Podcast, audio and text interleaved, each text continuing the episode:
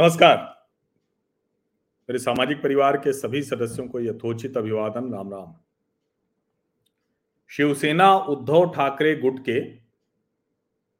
एक तरह से कहें कि सबसे चर्चित चेहरे। उद्धव ठाकरे के सबसे विश्वसनीय व्यक्ति।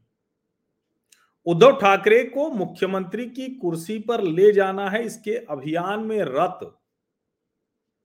भारतीय जनता पार्टी के साथ शिवसेना उद्धव के साथ तो खैर शिवसेना ही थी। शिवसेना के संबंधों को समाप्त कराने वाले सबसे बड़े नेता। अराजक पहचान को अखबार तक में जगह देने वाले, उखाड़ दो, उखाड़ दिया। संजय राउत सौ दिनों के बाद जेल से छूट गए। अब सोचिए जिस तरह से वो जेल से छूटे हैं, उसके बाद तो शिवसेना उद्धव के लोगों को एकदम आक्रामक हो जाना चाहिए था। संजय राउत को तो जिसको कहते हैं ना कि कोई कसर छोड़नी नहीं चाहिए थी, और वो तो जाने ही इसके लिए जाते हैं। एक समय में तो बाकायदा सुबह जो है वो जनता इंतज़ार करती रहती थी। जो पत्रकार हैं, वो इंतज़ार करते रहते थे कि संजय राउत का ट्वीट आता होगा। और उस ट्वीट के आधार पर दिन भर खबरें चलती थी। वो जेल में भले रहे, लेकिन अभी भी वो दैनिक सामना के एग्जीक्यूटिव एडिटर हैं। राज्यसभा के सदस्य हैं। और बीच बीच में कई खबरें आती रहीं, लेकिन उद्धव जी के वो सबसे नजदीकी रहे, अभी भी हैं। इसमें कहीं भी कोई भ्रम की अवस्था नहीं है, जरा सा भी कंफ्यूजन नहीं है। और जब वो निकले तो उम्मीद यही की जा रही थी कि जिस, जो कहते हुए विशेष न्यायालय ने उनको छोड़ा, कि भाई इसमें तो बहुत कुछ था नहीं ऐसा कि जिस आधार पर संजय राउत जी को ऐसे गिरफ़्तार किया जाता, ये अवैध है गिरफ्तारी इलीगल शब्द का प्रयोग किया है।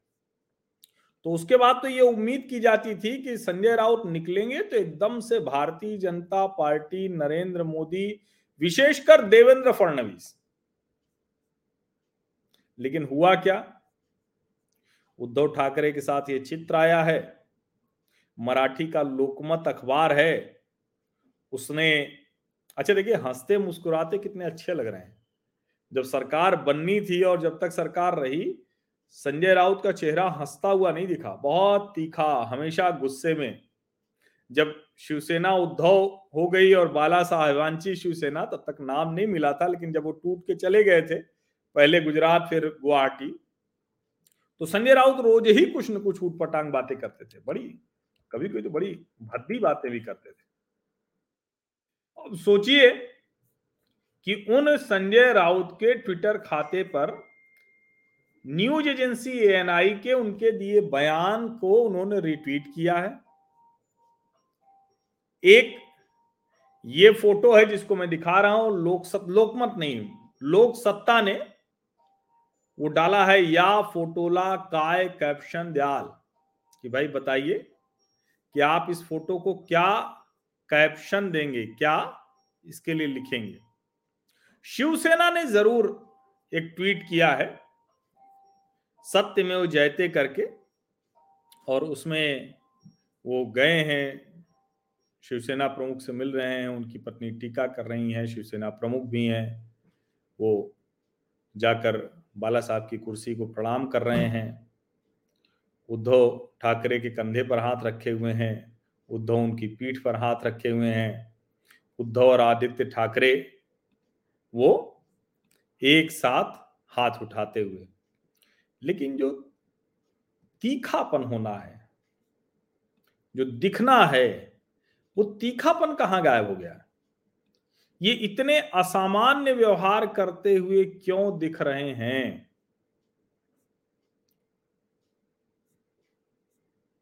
संजय राउत क्यों ऐसे दिख रहे हैं? अब जरा सोचिए, उन्होंने एएनआई हिंदी का जो ट्वीट रीट्वीट किया है, वो उसमें उन्होंने बोला है, जिन लोगों ने ये साजिश रची थी, अगर उनको आनंद मिला होगा तो मैं इसमें उनका सहभागी हूँ। मेरे मन में किसी के लिए कोई शिकायत नहीं है। मैं पूरी व्यवस्था को या फिर किसी केंद्रीय एजेंसी को दोष नहीं दूँगा।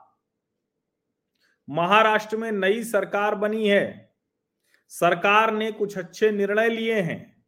मैं उनका स्वागत करूँगा।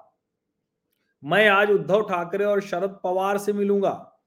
कुछ दिनों में राज्य के उप मुख्यमंत्री देवेंद्र फडणवीस से भी मुलाकात करूँगा।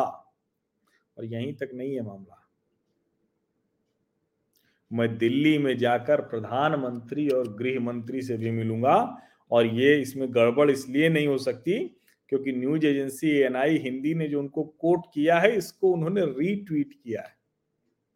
बिना किसी कोर्ट के।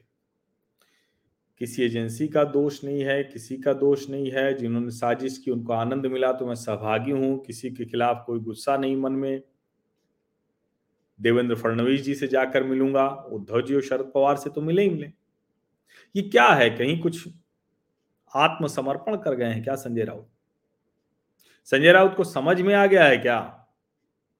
कि इस मामले में वो बच नहीं पाएँगे, इसलिए कुछ उन्होंने किया जिसकी वजह से कहीं ऐसा तो नहीं है कि फिर से शिवसेना को साथ लाने के लिए भारतीय जनता पार्टी वो उनको बचा दे रही हो?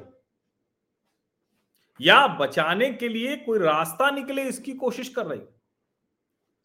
क्योंकि जहाँ पर इतना मज़बूत मामला था कि सौ दिन से उनको जमानत नहीं मिली थी, अचानक क्या हो गया कि न्यायाधीश महोदय कह रहे हैं कि गिरफ्तारी अवैध है?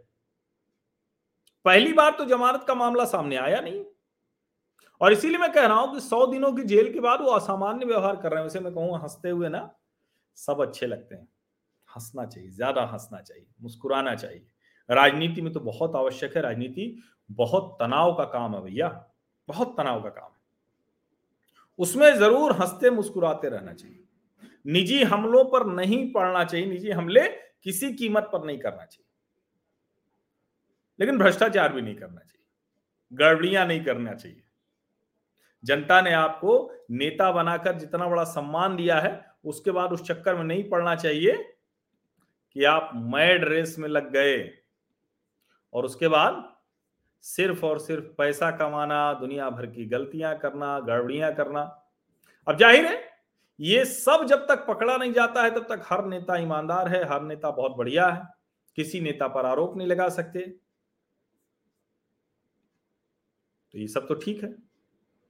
लेकिन असली चीज़ वही है, मूल बात वही है कि भैया क्या है? असामान्य हो गए हैं हमारे संजय राउत जी।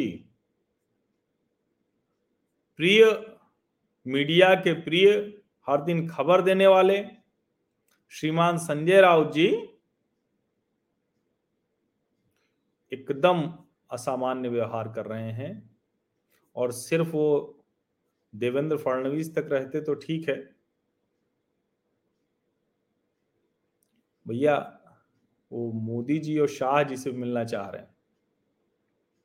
और आप सोचिए जरा कि यही अगर इसका शतांश भी प्रेम व्यवहार रहा होता तो आज ये स्थिति तो आती ही नहीं। शायद शिवसेना भाजपा के संबंध नहीं टूटते और शायद भारतीय जनता पार्टी इस तरह से पीछे नहीं पड़ती। शायद भ्रष्टाचार है या नहीं, वो तो मैं नहीं कहूँगा, वो तो एजेंसीज तय करेंगे। मैं तो जो आता है सामने उसी के आधार पर बोलूँगा। तो एजेंसीज के सामने से जो आया, उसमें तो भ्रष्टाचार दिख रहा है, पात्रा चावल घोटाले में। सोचिए। तो ये सब होने के बाद ये जिस तरह से घटनाक्रम बदल रहा है तो ये असामान्य व्यवहार क्या कह रहा है? जेल से छूटकर संजय राउत असामान्य व्यवहार क्यों कर रहे हैं? क्या भारतीय जनता पार्टी के सामने, देवेंद्र फडणवीस के सामने, अमित शाह के सामने, नरेंद्र मोदी के सामने नतमस्तक मुद्रा में है क्या? बड़ा प्रश्न है। सोचिए। कल से मैं ये खबरें देख रहा था और मुझे लगा कि ये बहुत ज़रूरी है कि इस पर थोड़ा ठीक से चर्चा की जाए। बहुत ज़रूरी है चर्चा करना, क्योंकि भाई, जो व्यक्ति हर वक्त इतना तीखा रहता हो, अचानक को इतना मीठा, इतना मिलनसार, इतना मुस्कुराहट वाला, इतना प्रसन्न चित्त रहने वाला हो जाए थोड़ा तो संदेह होता है। अनायास नहीं हुआ है अब वो जगजीत सिंह की तरह वो गज़ल तो गाऊं नहीं कि तुम इतना जो मुस्कुरा रहे हो, क्या गम है जो छिपा रहे हो। लेकिन क्या गम दूर होने का रास्ता मिल गया है या अभी खोज रहे हैं राउत साहब? क्या है इंतज़ार करते हैं। राजनीति में कुछ भी असंभव नहीं है। बहुत बहुत धन्यवाद।